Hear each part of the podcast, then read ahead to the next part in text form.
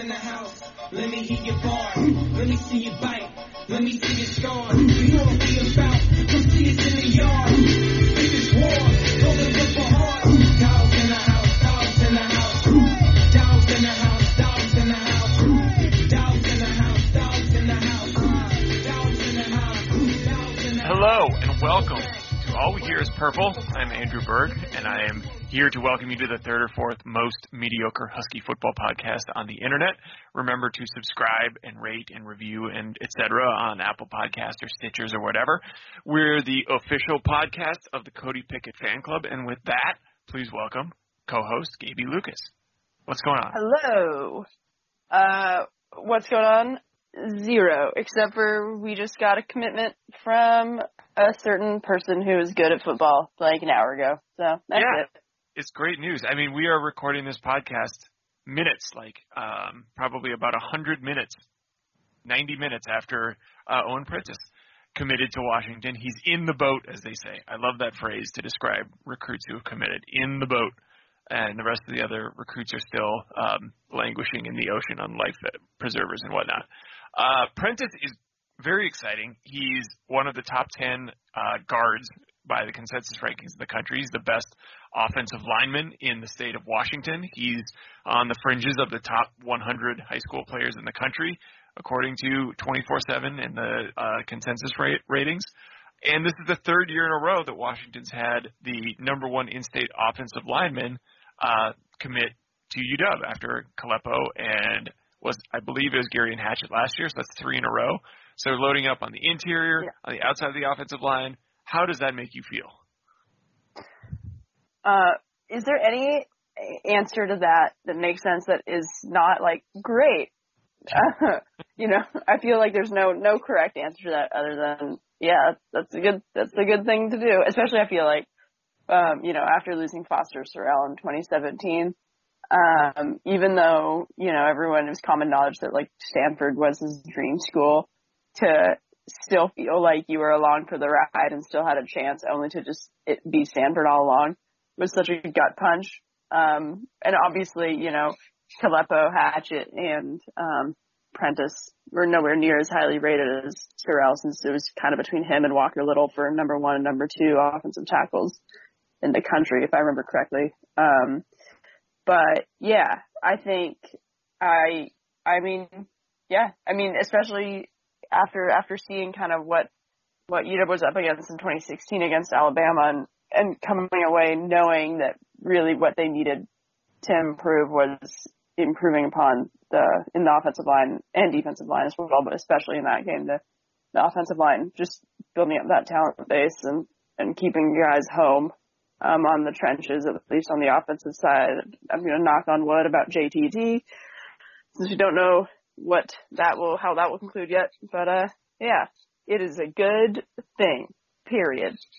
I think that's exactly right what you said about Alabama, and that carries over to most of the top shelf games UW has played in the last five years, uh, including the Auburn game, Ohio State game, uh, the Penn State game.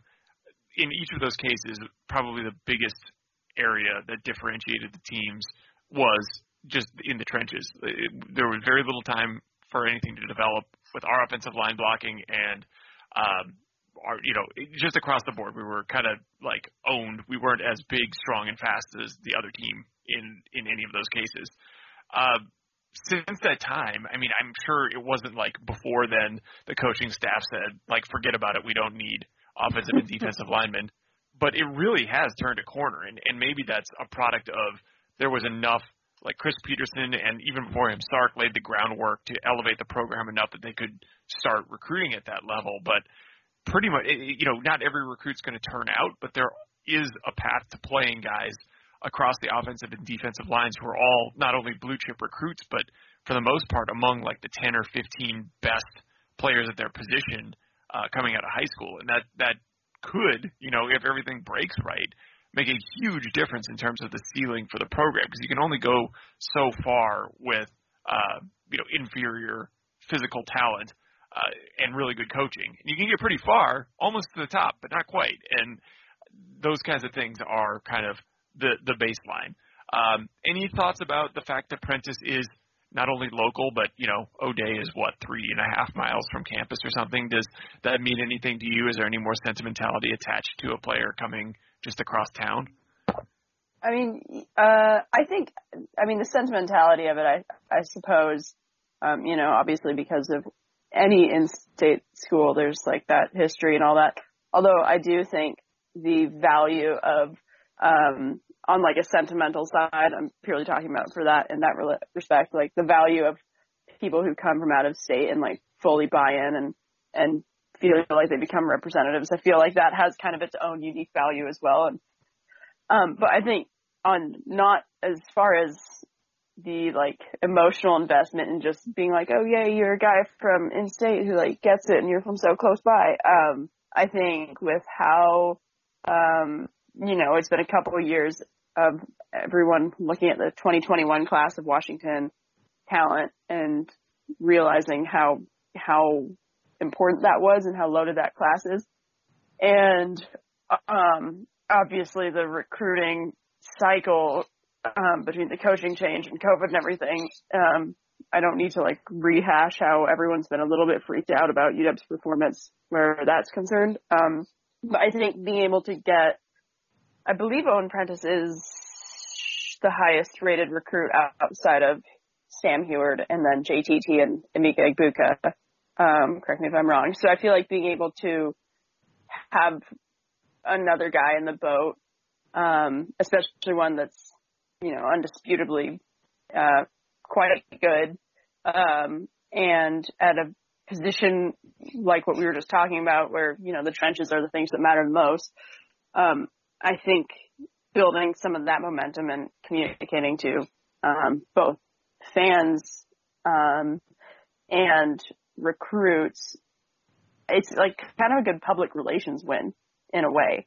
Um, just to to momentum, I think momentum on in recruiting um, is only a it's a thing, but it's kind of how I feel about it on the field as well as it's only as much of a thing as recruits or as players on the field let it be.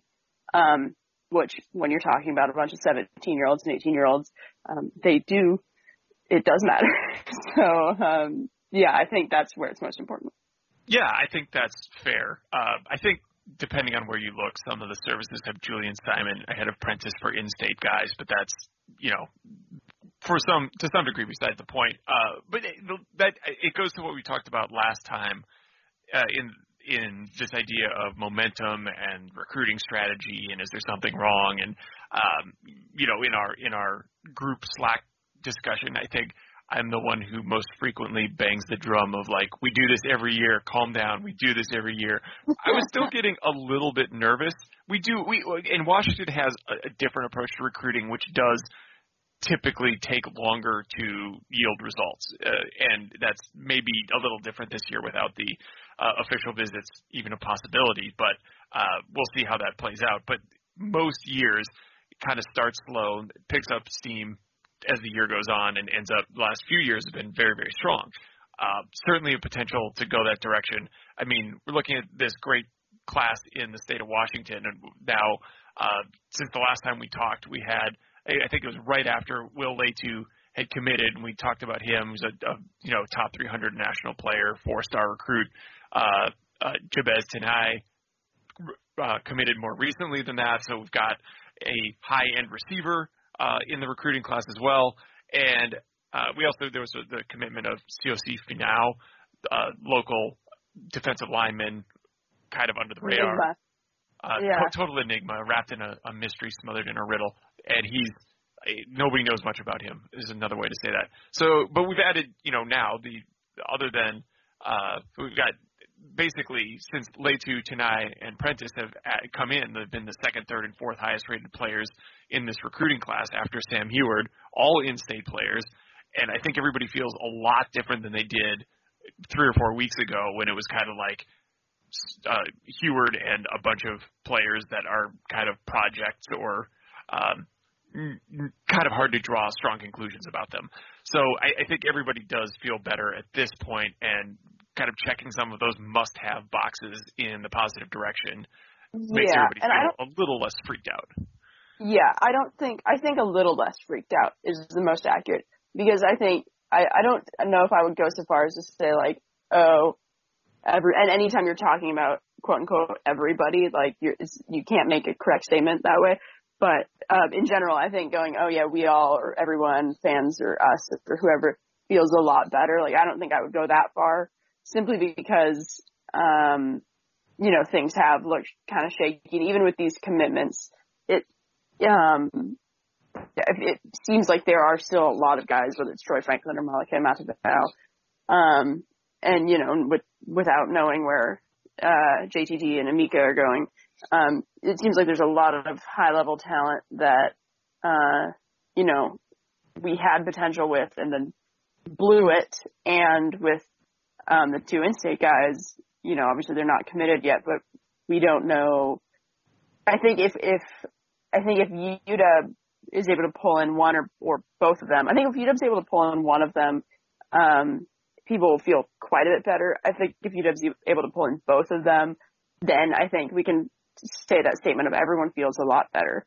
Period. Um, yeah, I think at that point everybody would feel almost everybody would feel yeah. great.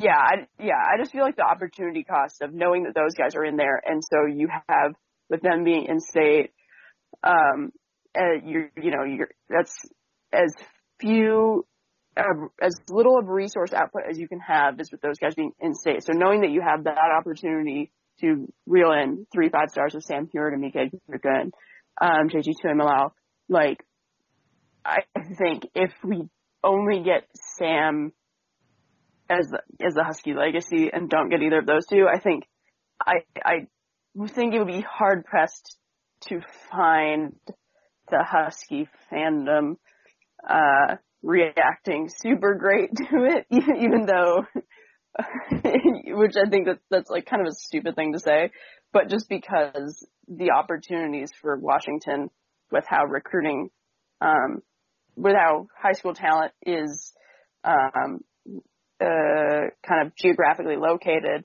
it, this is such a rare opportunity, um, that I feel like it would feel kind of like blowing it if if um, both those guys end up out of state.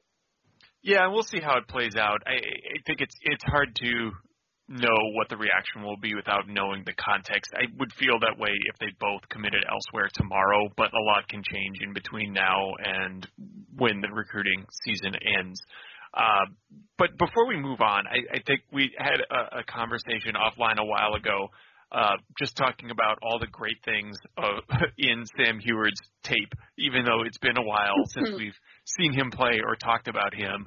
But it it kind of had that was I think part of the uh, train towards starting to feel a little bit better. Just thinking about the fact that we have this quarterback who really doesn't look like any of the all the great quarterback talent that has come through the school in the last uh, decade or so, and Jake Locker and on through several other very high end recruits.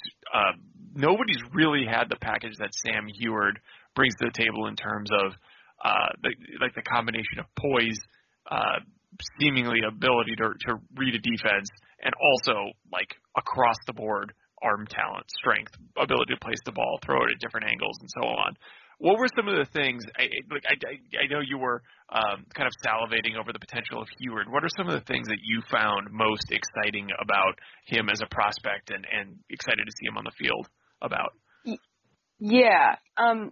So I want to preface this by saying that I, even though I mean Huard's been on everyone's radar since what, like the summer before his freshman year of high school, um, and has been super hyped up since then, and uh, has shown why. Um, and I was obviously really excited about him, but was kind of for my own self pumping the brakes on expectations. Um, just because A, I'm not an idiot. I know how quarterbacks very often pan out. Um, I know that it's not good for my own mental health as a fan or for the mental health uh, of these players, which if, especially if you're a quarterback, like if, you know, mental health make it has a huge impact on your ability to perform on the field. Um, so I was just kind of had that dialogue going on inside my head, and obviously was excited about him. But I have been trying to be as critical as possible Um, and then I got bored like a week ago and went and watched his probably like half of his um, junior year Hudl.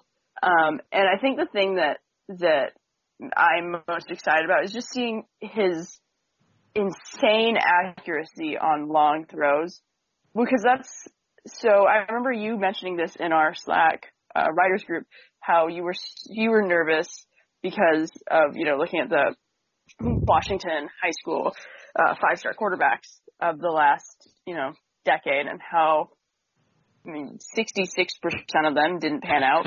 One of them didn't did pan out but didn't meet up to hype. Obviously that being Jake Heaps and Max Brown and then Eason who is in the NFL and did fine, but he had plenty of stuff to improve on and wasn't perfect. Um, and I think the difference when I'm looking at Huard, and again, I'm still pumping the brakes on my own expectations, is that he is kind of the antithesis of the stereotypical five star. I feel like. I mean, he's not huge, um, uh, like Brown and, and Eason. I think Jake Heaps, if I remember correctly, was quite a big dude too and could throw it really far, but I can't I can't access that part of my brain right now. um, but but um, he's what he's like six two. Most recently listed 175, although in pictures now he looks bigger. Um, he has a does have quite a good arm, but it's not like an Eason arm. Um, it's not this insane cannon. Um, everything about why he's a five star is so much more about the nuances of the quarterback position and the nuances of the physicality of your arm instead of just like, hey, look at that kid, he can throw it 70 yards off his back foot, which is like great, but if you can't, you know, process anything, it doesn't matter. So I think just to me, there's a little bit less there to like get really hyped up about versus say Jacob Eason's or Max Brown's high school film, but just I think of it as whether it's his accuracy or yeah poise or frankly I think he looks like a better athlete on his feet than we can probably give him credit for. Mm-hmm. Um, I think it, it's just those things translate or are more often overlooked and more often more important. Um, and so yeah, just but the thing that that I really stood out for me when I got really bored and went back and watched his Hudl because we're in a pandemic and we didn't get spring football and we don't know if we're going to get fall football and I need football. God damn it. Uh, was that the accuracy and the, the, the touch and the angles on his, on his long throws were Italian chef's kiss. Can't see it, but I just did the gesture. The end. yeah, I think that's, that's all very true. It's all reason to feel really good. You alluded to the fact that we have no idea what's going to happen in the fall. Uh, so moving on from recruiting, I thought it'd be interesting to talk a little bit about where we stand schedule-wise. Obviously, the non-conference schedule was canceled. We didn't really lose a whole lot because the Big Ten had already canceled their non-conference slate, which took away the Michigan game, leaving us with just uh, taking Utah State and Sacramento State off the calendar, which you know I, I think I wasn't planning on, yeah, setting any grandchildren on my knees and telling them about the Sacramento State game of 2020 anyway. Um, but also not clear, you know, if we said we're just going to play a conference schedule and it will be the games, the nine games that you are going to otherwise play, we're a long way from declaring that to be the case. Do you think we ultimately end up even playing football in the fall? what would you like to see? I, have seen some different ideas floated, uh, including one that's kind of centered on home and homes with the teams most proximate to you. Uh, does that sound appealing to you? I mean, what what where's your head in terms of what what are we going to see in the fall, and what do you want to see at this point?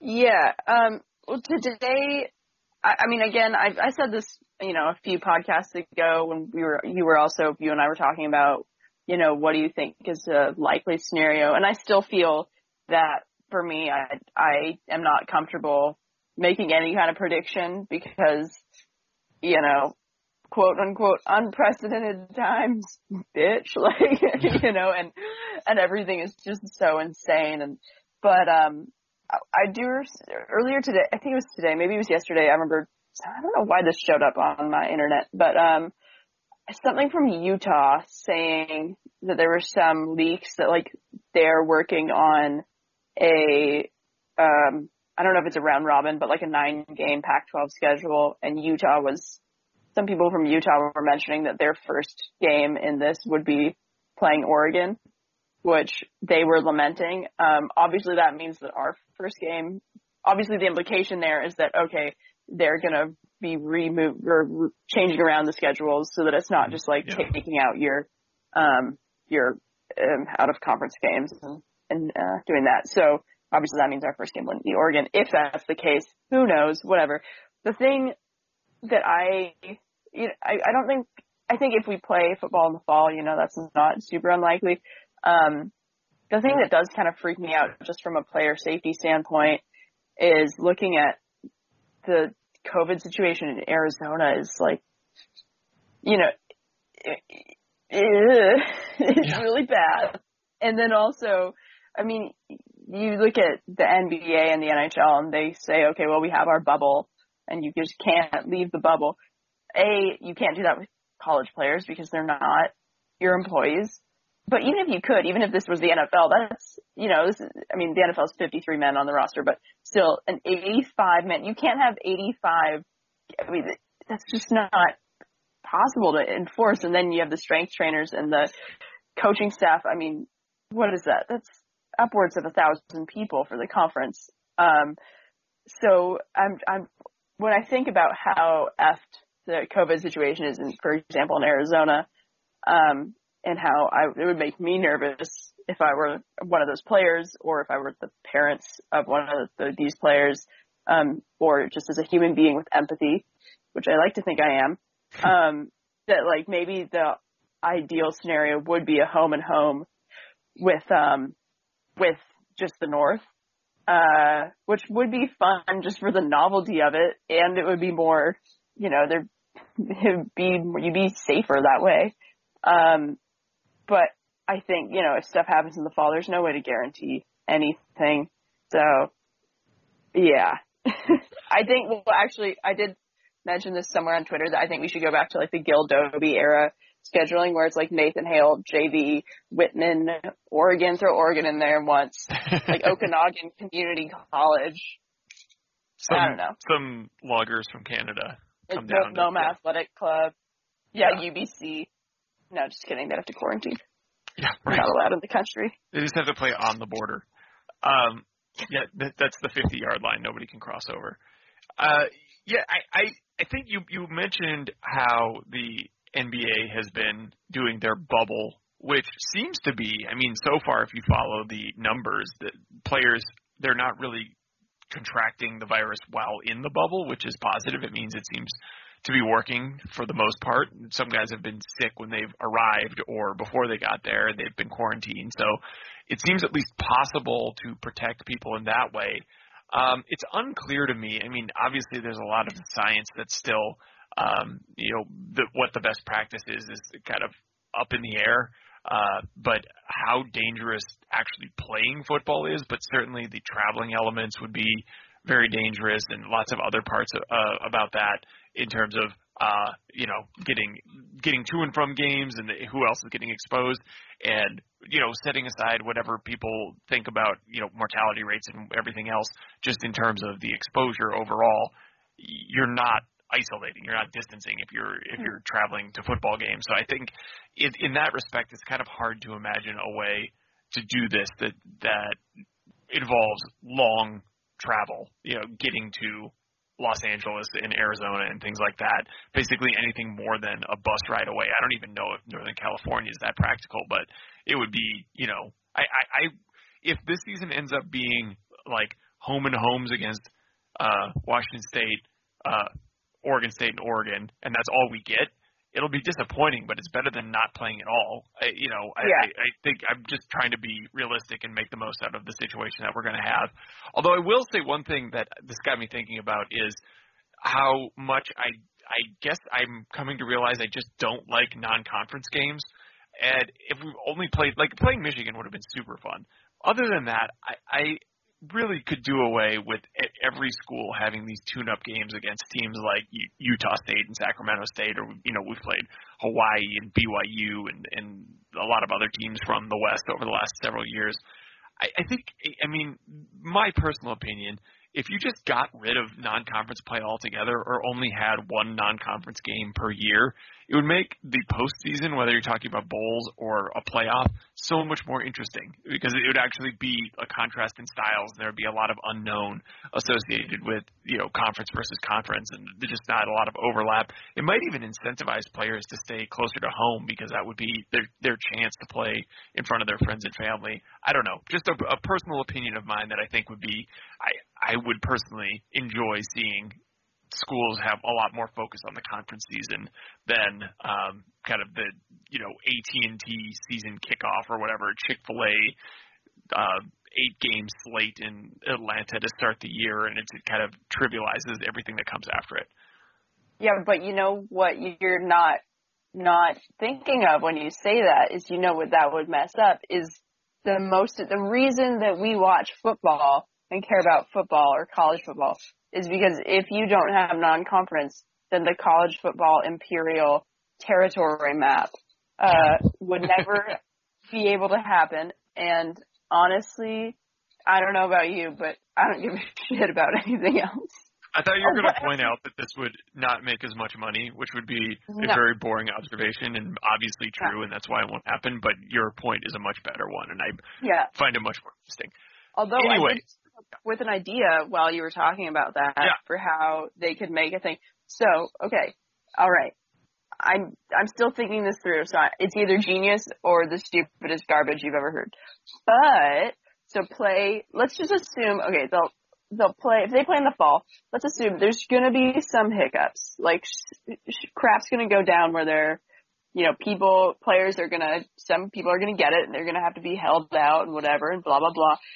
So pretty much already we're in this scenario where it's practically an exhibition season anyway. We're not doing non-conference. Who knows if Bulls will, I mean, I'm sure, who, who knows. But, um, yeah, so no non-conference. Multiple players at various points won't be able to play because of, um, being sick, uh, blah, blah, blah, whatever. So, what we should do is accept that the reason we want to watch football right now is pretty much the, the uh, same reason that we watch or care about spring football, which is to see the trajectory of the program, where they're moving, just to satiate that little bit of our curiosity about our team. So acknowledge already from an existential point of view, it doesn't matter. We all die anyway. Play against, you know, Oregon, Oregon State, Washington, Washington State, maybe Stanford and Cal.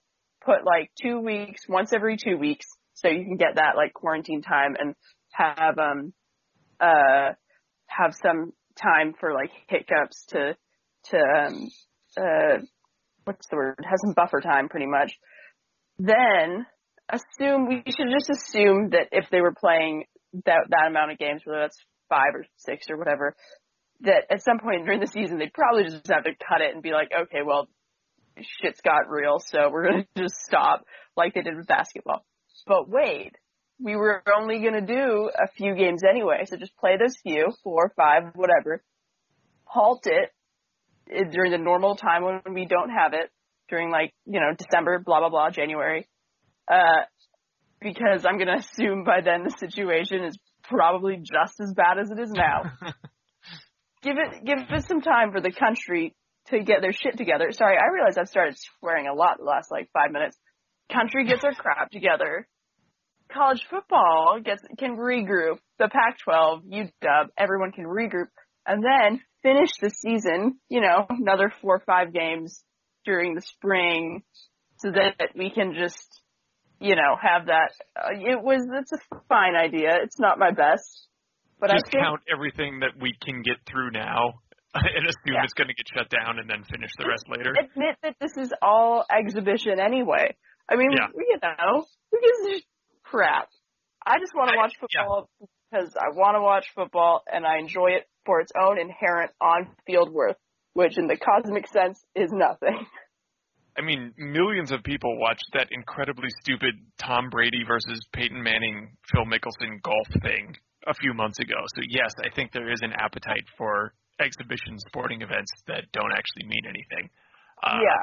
But yeah, Also I would absolutely watch a game that doesn't count against Wazoo or against Boise or some other school within driving distance right now. Would you would not have to uh, convince me to watch it? No, not at all. And, and then, and like, in what way is that inherently any different? Now, this is just getting into like this Jean Paul Sartre or like Camus style discussion of like, why does anything matter? I Oh, like yeah, football. I mean, is, we were destined to get to this into these depths at some point during the quarantine.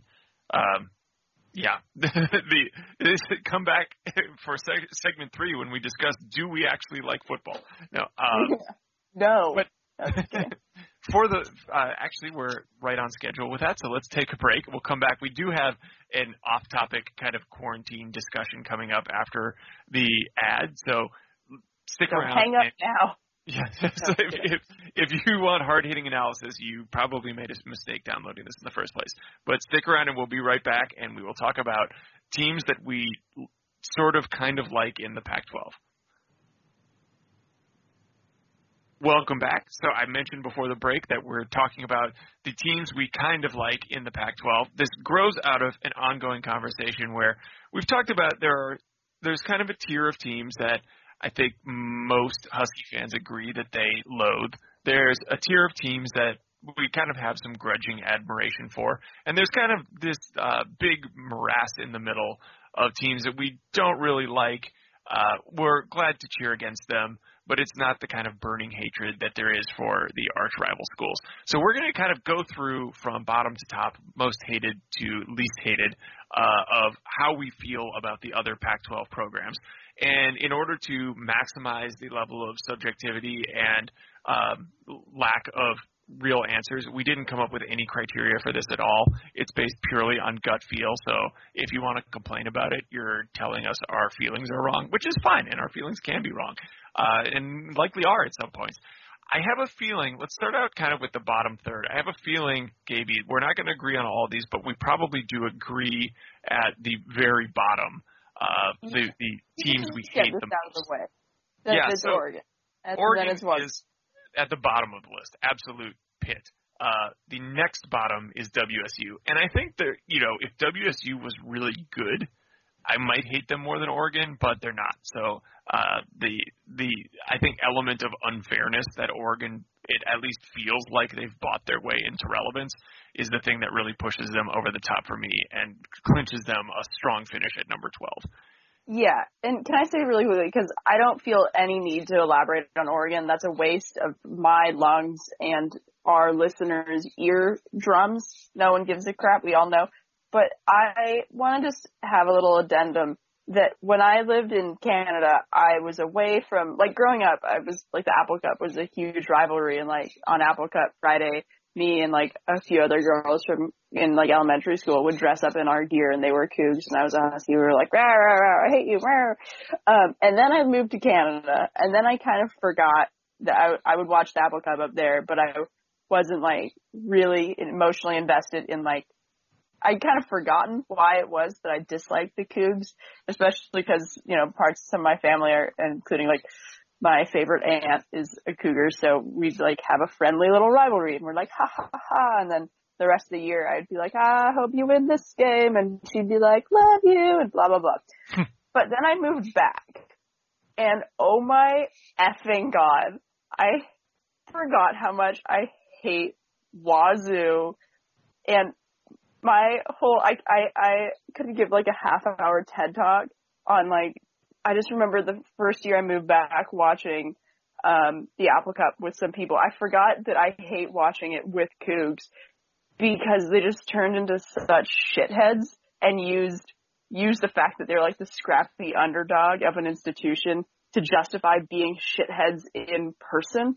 uh and and my issue also since I went like you know, I grew up in kind of in the forest, but I went to a like suburban high school and Wazoo was the place where all the rich suburban kids went to so that they could feel like they were like bona fide country kids. And I'm like, up yours, you douchebag. Like, like no, you don't get to be like these poser country boys who wear like I don't know, like friggin' I don't know, stupid little bro tanks and be like blast who gives a crap. Anyways, I, I've I've said this much more eloquently before, but it took about an hour. So I um just wanted to give Wazoo a little bit of a shout out for reminding me that living down to their own very low standards. living down to your and then being like, we're we're the scrappy little underdog. Oh my god. And I'm like, well, as individuals, I hate you all. anyway. Okay, moving on. I mean, the idea that somebody, I, I don't think, I think that's all ex post facto uh, rationalization on the part of Mhm. the your high school classmates in the sense that they weren't shooting to go to Wazoo when they were growing up. It just worked out that way, and they had to come up with an identity that would retroactively justify how they they that's like felt. half that. true. I think. I mean, I don't know these people. Then there if- are other half who like grew up sub like there you know that kind of subtype of of people who like they grew up suburban but are like I'm country bro and I'm like then gut this trout for me you little shit. Um and they can't because they're losers. Um yeah I think it's like half people who wouldn't have gone there but then did and then have to like backtrack to fit into that identity and then half people who like always wanted an excuse to validate um them, themselves. And their their like mythical version of who they are, which is not very accurate. Okay, anyways, I didn't. We just keep getting so off track into these. yeah, people. well, it's fine. Uh, number So ten. everyone who's listening, their earballs. Uh, number 10, I have uh, USC. Do you agree with that one? That was a pretty easy one for me. This is my clear bottom tier of Oregon, Washington State, USC. I don't know because, and I I think I should in, include here to anyone who's listening that um Andrew about a few days ago sent me this list and I looked over it very briefly and then never looked at it again and forgot. Um, so I, I, none of these are in my, are like my own opinions, but, um, I think, I think in a standard, like if you, if you're looking at over time and like the aggregate long-term sense, probably, but I think there's always, I think USC, since, I mean, we're both millennials, um, but growing up, it's kind of, you know, even growing up during Pete Carroll's it, reign at USC, even though they were the enemy and all that, it was still, you kind of had, I respected them. And so in that way, especially with, you know, their whole, um, rivalry with Texas being so iconic and everything, um, so in that sense, there's, I'll always have like some respect for them versus I, I've noticed like my parents' generation of UW fans does not have that. and I respect their lack of respect for USC.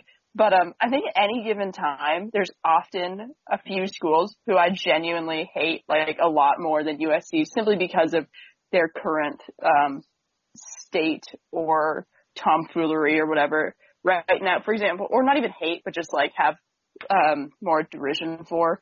Like right now, I think it would probably be like UCLA and University of Arizona, just because I'm like, you guys are stupid. Get your crap together. um, but but those schools that are at any given moment below USC in my dislike meter are they're they're completely fluid. So because you can't count on anyone to stay there permanently, I suppose you could put USC there. It's fun Yeah. watching competent with all their resources. I think the reason I have them this low uh, is that I disliked them possibly just because I'm a contrarian and I don't like the super I don't like juggernaut teams. I disliked them before um, I even had anything to do with the state of Washington or the University of Washington. So, um, which is weird because I like a lot of their tra- uh, traditions. I love their uniforms. I think they have some of the best uniforms Yeah, in all of college football. I think the Coliseum is a cool place to play. It's kind of a dump, and that's endearing, and it's distinctive, which I like. Their games look great on TV with that weird whatever they call the the the golden hour, I think it's called, or whatever, the golden light in LA when the sun is setting. And Oh yeah, yeah, the, magic Real- hour. Whatever. yeah, magic. That's the word. Uh, the the fans, like the the the music in the stadium is cool. I, and for some reason it's just like it just lines up a little too perfectly. It's like a little too glitzy. It's a little too self-important, and it just always rubbed me the wrong way. And I say I hate juggernauts, but even before that, I really liked uh, Miami for some reason. Uh, I, I really enjoyed. Yeah, I, I don't. I mean, I grew up in North Dakota. I didn't have like any reason to like or hate teams. It was just based on like somebody I saw on TV one time. and I just never liked USC. Um, and that was a very easy thing to adopt as I moved to Washington about 12 years ago. Uh, and one of the, earlier games, one of the most memorable early games, was seeing UW beat USC uh, with Jake Locker, and it was, I mean, that that just has carried through. There's just every year, like that game feels like an important one because the stakes are higher and USC means something, and if we had a third rival in conference, that's kind of who I would say that it, it is, and that kind of makes it easy for me to put them next to last after the two bona fide hated rivals. Um, moving along, so I, I put a dividing line there, although the next school, the ninth place school for me is Stanford. And now that I'm looking at it again, I don't know if the dividing line really belongs there because I've I pretty strongly dislike Stanford too. Um, I guess I have a grudging grudging admiration for them because they are the one school in the conference where we can't say we're like on par or better than them academically, um, and that's maybe that counts for something, maybe it doesn't. Uh, but I this is another one where, like they were always such garbage, and then they had a really good coach. Uh, and and admittedly, he was a great coach, Harbaugh. And then they've just been kind of. It feels to me like they've just been kind of coasting for about six or seven years, and the wheels may have come off. And if things stay as bad as they were last year for the rest of you know the next five years, and Shaw leaves, and and they kind of float back into obscurity, maybe I won't hate them so much. But there are a lot of little things about them, like their lack of fans, their uh, the fact that they grow the grass really long to antagonize the other teams and like screw up teams that are more talented than them. It I find it. I did not know about that. Oh yeah, oh yeah. That's... They play it like in a cornfield essentially. Um, I don't know. What are your feelings on Stanford? Are they um, mild dislike, neutral, hatred? Oh, I have to think. Okay, I have to. Th- I, I think St- Stanford. I have a very ambivalent uh, like I have very ambivalent thoughts on because on one hand I get sometimes I do get tired of like their douchebaggery about you know being nerds, but then also like you are nerds, you're Stanford, go ahead own it. Like I don't want to like I don't want to hate you for for for use for advertising that it, you're like nerds. You know, these aren't the fake rednecks pretending to be rednecks at Wazoo. Exactly. These are They're actual real nerds. nerds. They're not fake rednecks. Um, but uh, uh, yeah, real bona fide nerds, and I, I also do respect that they do have you know history, um, which is you know worth worth uh, paying attention to. Um, but yeah, I and I know some some people really hate David Shaw too. They just look at his. I remember I think it was Chris, our old managing editor, who one time was like, I just want to punch David Shaw in the face, like his smug face. And I don't, I don't, I don't hate him. Um, he seems like a good dude, but um, I don't think I, I don't think I hate any black head coaches because I think they it's been like look at the numbers. It's very hard to get there, and I like I, I want there to be a better representation of black coaches in college football because it's just absurd to me the idea that coaches are exclusively former players. Players are majority black and have been for generations. And the coaches somehow they just don't get the opportunities. It's like one of the more obvious ingrained bits yeah, of racism in society. So like when a, there are black coaches, I like that. Having said that, he's pretty low on my list of black coaches who I like and want to continue having their jobs. I think he looks like a Canadian from South Park because his mouth is really wide. Yeah. His mouth is, yeah um, and like their mouths um, are wide uh, in South Park. Anyways, um, yeah, I, I, I for a while, okay, I think what it is for a while, I had a lot of respect for Stanford for being like the just playing like old school like Wisconsin style football and like really being for their kind of being proud of their offensive linemen, um, and to a lesser extent defensive linemen, but still. But then now I feel like my issue with them now is that, um, they still, I feel like advertise that, but like you can't advertise that and then also have just not be that good. Like that, I'm gonna hate, Right. I'm gonna hate you for that. Although there's- if I yeah. had to rank, they, there would be teams below them. the the two tight end sets and the like smash mouth offense and like running behind a fullback and everything. I I'm I'm when I, I hear in principle the idea we're going to have a distinctive style, we're going to do something different than what everybody else does, and we're going to tailor our recruiting and our whole program around that, and it's going to be a different experience to watch us play. I'm like, all right, that's cool, that's really fun. I love that idea. I love what like Navy does that. I love you know how Hmm. like Nebraska used to have that, and then I watch Stanford play it. I'm like, not that. Like, that's not the version of it that I you. wanted. it's like, mm, no, Yeah. that's just that's not different. That's just boring. Um, so I, You know I what part of that is, I this just popped into my head, uh, and it kind of reminds me of my Wazoo rant. But um, I think part of that is when you look at like Nebraska, like old school Nebraska or Wisconsin or whatever, it's like these or uh, I don't know Iowa with their tight ends. It's like these corn-fed country boys, and you're like, yeah, you be true to yourself. You just be a bunch of gigantic men just bulldozing people. Like it Yeah. feels like Yeah.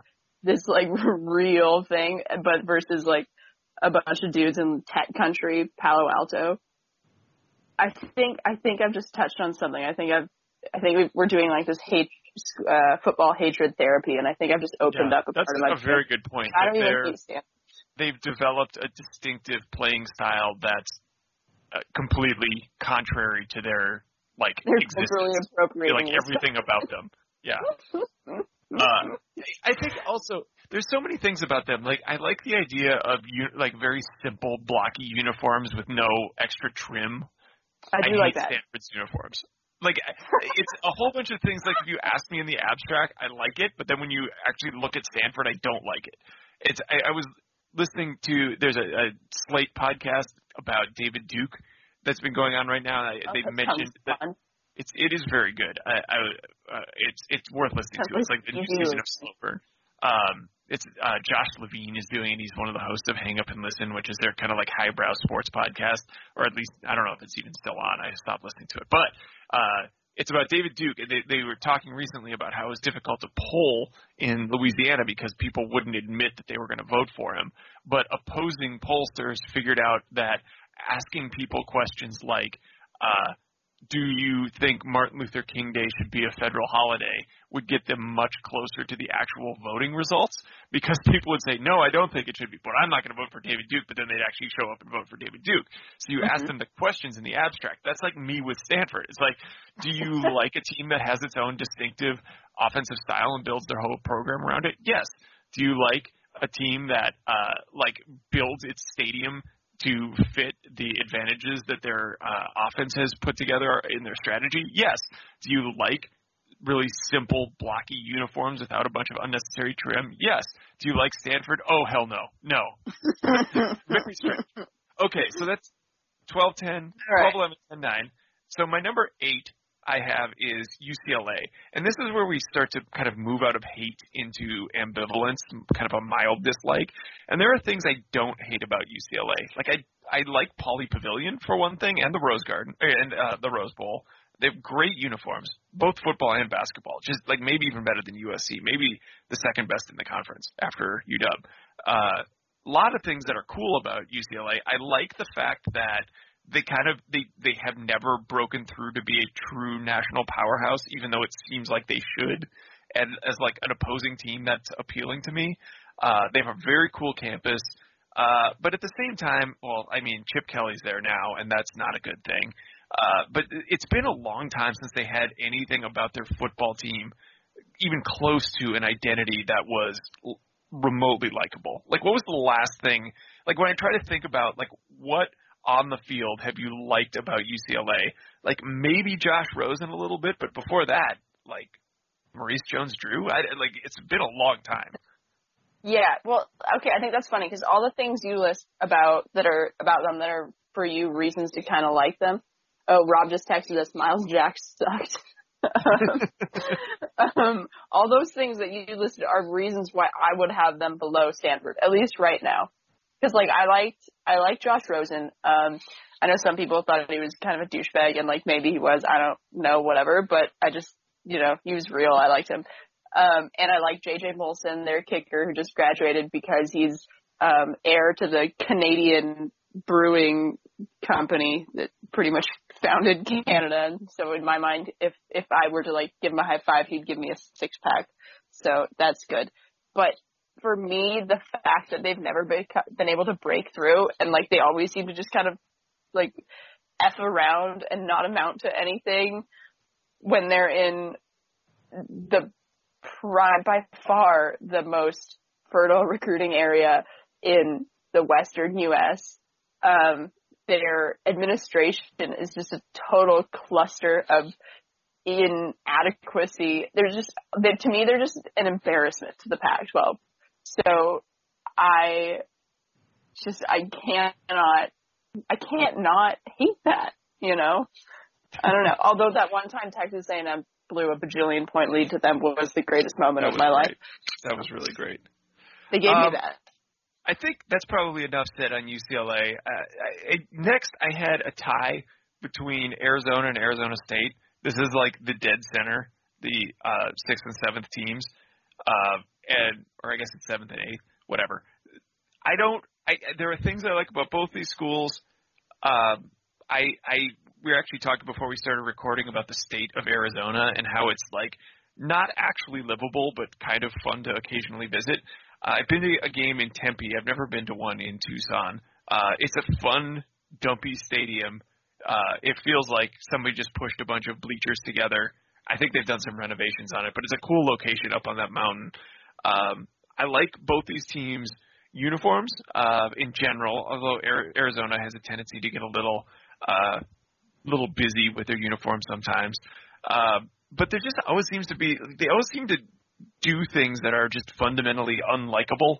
Uh, like the Vontaze Burfict experience at Arizona State kind of like permanently turned me against them. I think in a way they just seem like they're a team that's always like plays a little bit dirty. And then Arizona is, is kind of a lot of things you just said about UCLA. It always feels like they're on the verge of becoming a decent football program. And I think I also bumped them down because I have never liked their basketball team and they're so good at basketball, and I've never really understood why they get to be like a, a conference powerhouse. Uh, so yeah, I, and also Arizona's field. Take a very close look at this sometime. A friend of mine pointed it out to me one time, and you'll never unsee this. The A in the center of their field is like four inches off center, always, forever. It's always off center. Uh, and you sometimes you have to like zoom in on the screen to see it, but it's the dumbest looking thing in the world once you've noticed it. They somehow paint the logo in the middle of the field a little bit askew. It looks so stupid. I hate that so much, and now you've just ruined it for me.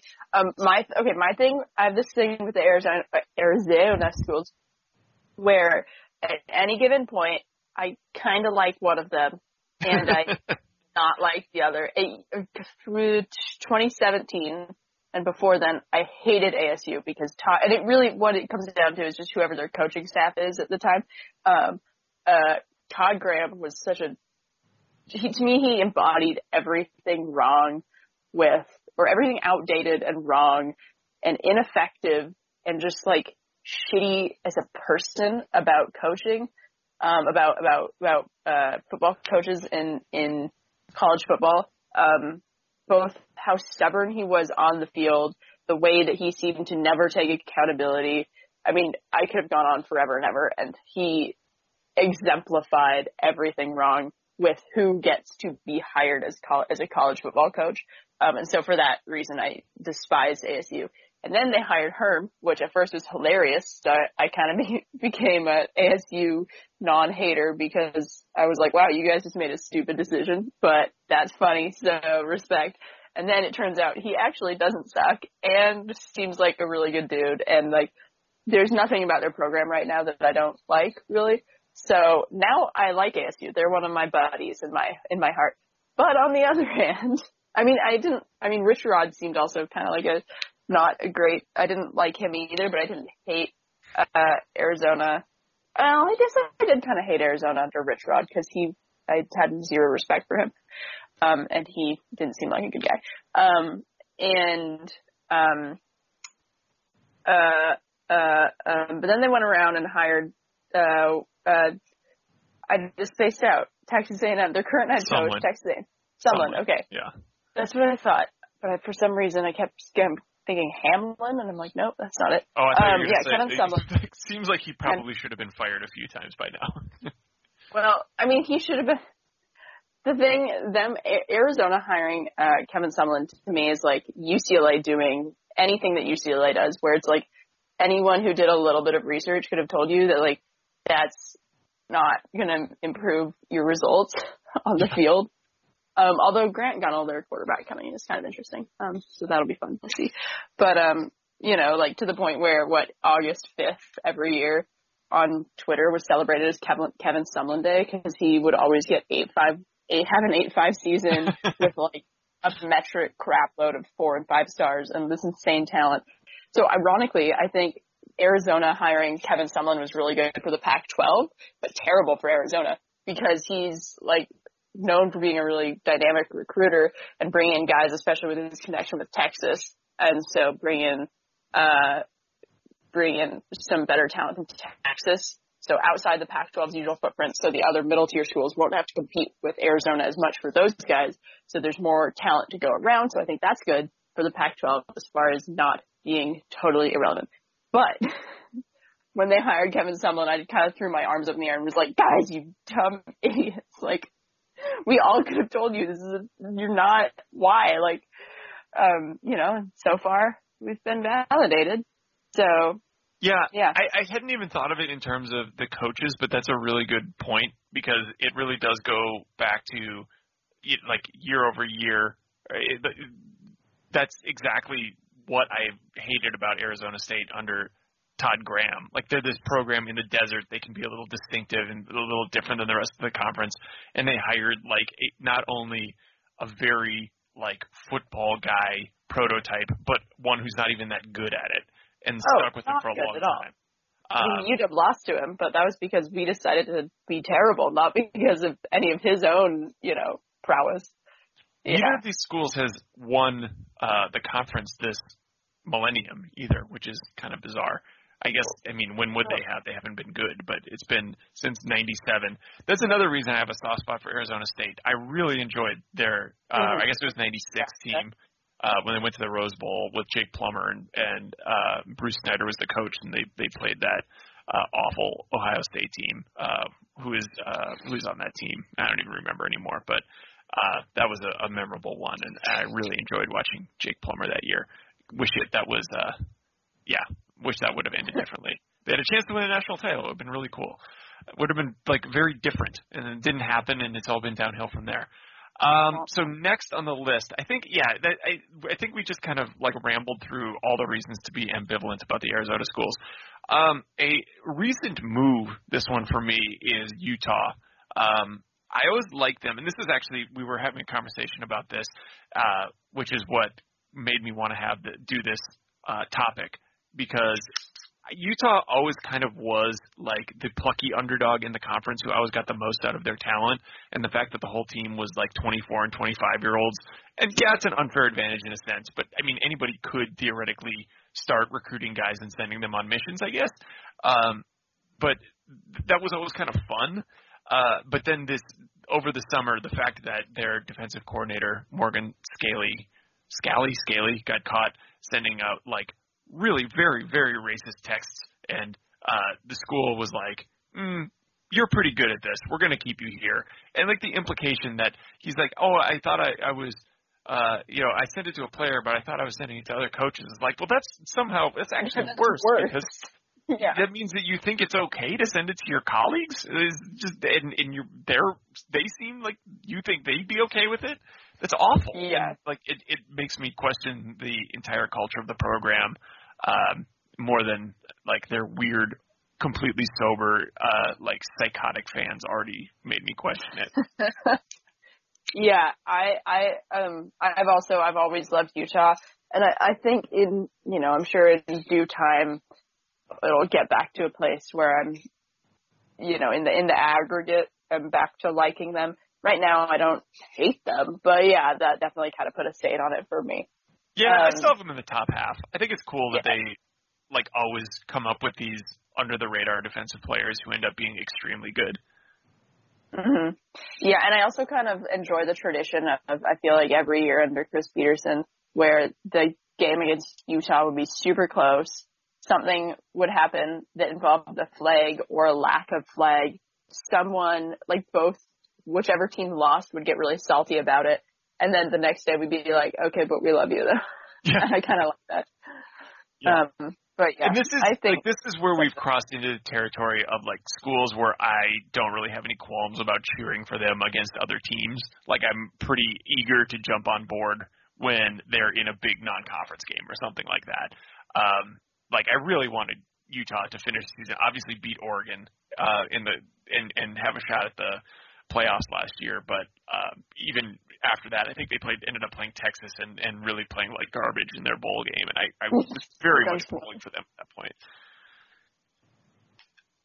So yeah, this is where we're kind of moving into the grudging admiration tier. Uh, four schools left. So fourth place, uh, and these I think these next two are kind of interchangeable. Fourth and third, I have Colorado and Cal.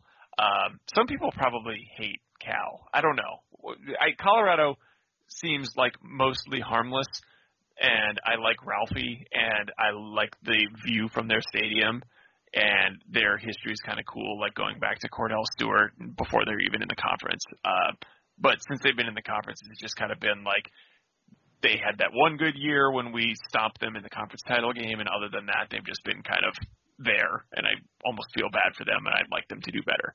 Any thoughts on Colorado, or is it just like not a lot going on there? Yeah, I, I feel similarly. Where um, I am, I will always be cocky about the fact that I predicted uh, at the end of 2015, I predicted that Colorado. I think I said they would be second in the South. So not to be a bitch, but you y'all should listen to me. Um, and so I'll always kind of love them for validating my own ego. Um, but yeah, I pretty much feel the same. Um, uh, what was I remember I think it was yeah two years ago. So Steven Montez's last game, I remember for kind of similar to in Utah games where when they're going on, everything's really heated. I remember it's Steven Montez. I remember getting like really salty with Myles Bryant, and so for about 15 minutes, I hated Colorado, and then no mas. but yeah, I think the thing with Cal though is that because of this isn't football, but because of UW's history with Cal with Crew, which is you know the sport where we beat Nazis and kick more ass than anybody. Um, I think it's kind of hard to overlook that, and also because um, so for me personally, my own alma mater, alma mater, alma mater, uh, UBC has like the little World Cup rugby home and home every year with Cal, um, because no school in uh, America is good as good at, at rugby as they are, um, except for Life University in Georgia, which is like a chiropractic university, which is weird. um, so for me, I'll always be a little bit salty about Cal. And especially after the last two years where Evan Weaver was such a, like I respect him, but I hate him so much. Yeah. like such a douchebag about it and I'm like, I respect that and I would really love you if you were on my team, but God, I hate you right now. Um, so I'll be salty about that one for a while. But, but I, I just, I have to think about it objectively that I know how much I would love how, uh, how kind of douchebaggy they've been the last two years if, if it, if I were a Cal person. So I can't hate on that too much, really. Yeah, I, I think I, I really enjoyed the uh Jeff Tedford era. I thought like I respected him as a coach. I thought they did Yeah. some, like really made and the most out of the teams. Marshawn. And Marshawn, I was gonna say like they they put a lot of the players who've come out of the program have been very cool players. Marshawn, um, Brandon Mebane, who's also like longtime Seahawk and from what you know a very cool guy. Aaron, I like Aaron Rodgers. I think he's super fun to like Aaron watch. Uh, like Mitchell Schwartz went there and he's like one of the most uh, interesting, smartest people in the NFL. Keenan Allen is very fun to watch. You know, not popular to to say nice things about uh DeSean Jackson right John now. Jackson. He's done some pretty like he's had some very exciting moments in the NFL. I was wondering if we were gonna bring that up or just like Yeah. keep going. Yeah. No, I'm not defending Uh, DeSean Jackson. I just have liked some of his NFL exploits. I like him as a football player. Yeah. Um, yeah. So Cal, I also, I mean, Cal, this, I said earlier that Stanford is like the one school we don't have like a um, strong argument against academically. You could probably throw Cal in that boat too. It's an um, amazing Yeah. school. Um, and Berkeley's Yeah. like it's a very cool place historically. I, I would, you know, people very far right on the political spectrum might not feel that way, but uh, you know, kind of what that represented through the 60s Yeah. and 70s and, and the uh, like font of progressive thought is kind of worth something, I think, as a tiebreaker ahead of Colorado, Yeah. maybe. Um, so second place, And I mean, this drum no roll. where you prob- are.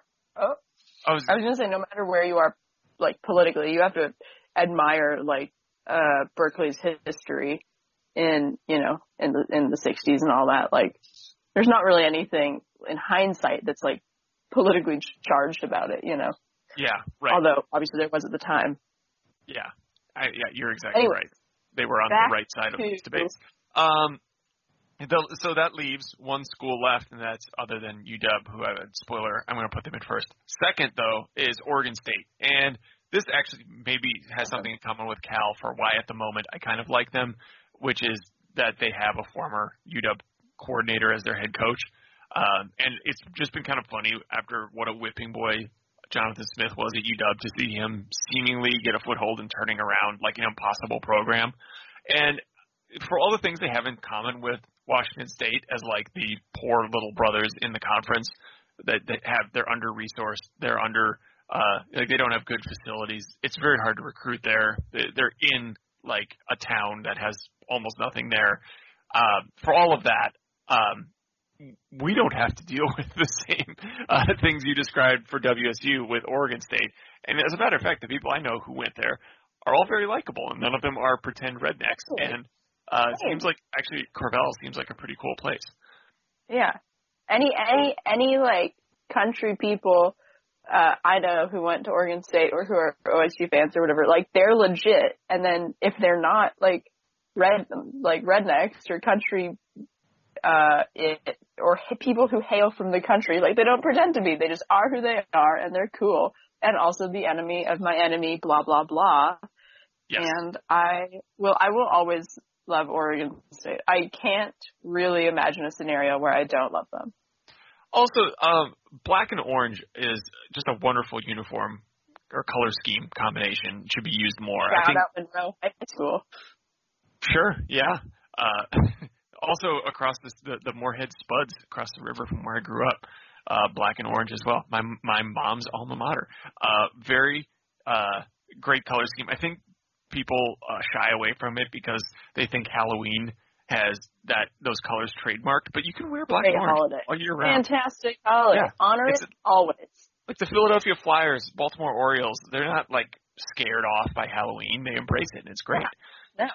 Okay, so that gets us to the end of our our list, and I think we ended up, you know, in general terms, being fairly on the same page. I'd love to hear what other people think about that. Like, if we're there are people who are just like, I can't believe that you didn't have UCLA dead last or whatever. It'd be uh, funny to hear like where our consensus diverges from the popular opinion. But I also oh yeah, yeah. want to hear it. If anyone listened to that in its entirety, I want to hear from you. yeah, yes. Okay, sorry. I I, interrupted. as we were getting into that segment, I was like, this could take a while. This could end up being a long one, but whatever. We're in quarantine and we have nothing going on. Uh, lastly, uh, we're going to do our recommendations and plugs. I'm going to go very quickly, uh, give you a minute to think of something if you haven't thought anything. I've been in this, like, uh, kind of a, a hole of everything I watch is like, ah, that was fine. Like every movie, every new TV show, every comedy special, every book is like, yeah, it's pretty good. But I haven't like been in love with anything. So I was kind of going down the list, and I'm no like music expert or music critic, but uh, the new Run the Jewels album is very, very good. And like you just put it on and put it on loop, uh, have it on when I'm working, and it's like there's nothing on it where I'm like, oh, what am I listening to? Fast forward through this, skip this. It's all great, and it's it's very fun to listen to. I like that. I will note that in my brain and then maybe do something with it. Um, on It my end, something I would recommend typing it into Spotify. That would be my recommendation. Nope. I will think about it really hard. Um, no, on my end, let's see. Oh, um, if you have like any sort of, I'm gonna I'm gonna plug an album and a, a and I an activity. Actually, you know what? Screw that. I'm not gonna plug the activity. Activities are stupid. Lie there and just let yourself atrophy while we quarantine until the world explodes. Wait to die. I'll do that maybe if, if, you know, if the sun hasn't exploded by the next time we do this podcast, then, then I'll come up with, with this activity. Um, where it, it was gonna be pickleball because I hadn't yeah. gotten any exercise until the last like month and a half and now all they do is play pickleball. Um, but, um, this is kind of, I don't think I've ever plugged a Twitter account, but I'm going to do two of them. The first one is Whale Facts, which uh, uh, is just it just gives you facts about whales that are varying degrees of scientific, um, and it's delightful. And if you're sitting around during your days going, ah, things are bad, a you're not wrong, but b whale facts will cheer you up. Um, and then also Hold on, Uh, I'm looking this up right now. Is it Whale Facts 101 or legit Whale Facts? I think it's just called Whale Facts. Oh, Or maybe. wait, I think No, that account only has 148 followers. Okay, well, I retweeted something due from whale. It's like the third thing on my Twitter right now. It's just whale facts. Um, so if you can find that, then then you found the right account. Um, and then also, um, if you are if you are a person who enjoys laughing, um, comedy here often uh, is a Twitter handle. It's um, this Vancouver-based kind of comedy. It's the pretty much it's the wing of the comedy wing of 604 Records, which is the record label that um, has like Carly Rae Jepsen and um, other crap that I can't remember right now. Um, so they do a bunch of comedy stuff, and I was just gonna say that you should follow them on Twitter if you have a Twitter. Um, I would have. Uh, it was just popped into my brain because uh, the um, a, like a friend of mine recorded an album with them in November, but because of the pandemic, they have had to delay releases. So I would have told you, I would have plugged my friend's album, but because I can't do that because it's not out yet, I'm just going to tell you to follow their label, and eventually you'll see it. And she's very funny. Um, yeah. So I'm going to. It's Those are them. Two Twitter accounts. it is at a Whale Fact. Uh, That is the one. And Okay. I I zoned out on the Carly Rae Jepsen music label thing and just read a bunch of Whale Facts and yet I, Okay, I'm on it's board great. It's They're so very good. It's the. I don't want to be histrionic, but it's the greatest writing in the history of mankind. yeah, nothing. There's nothing in the world I despise more than hyperbole. So I'm with you. Yeah.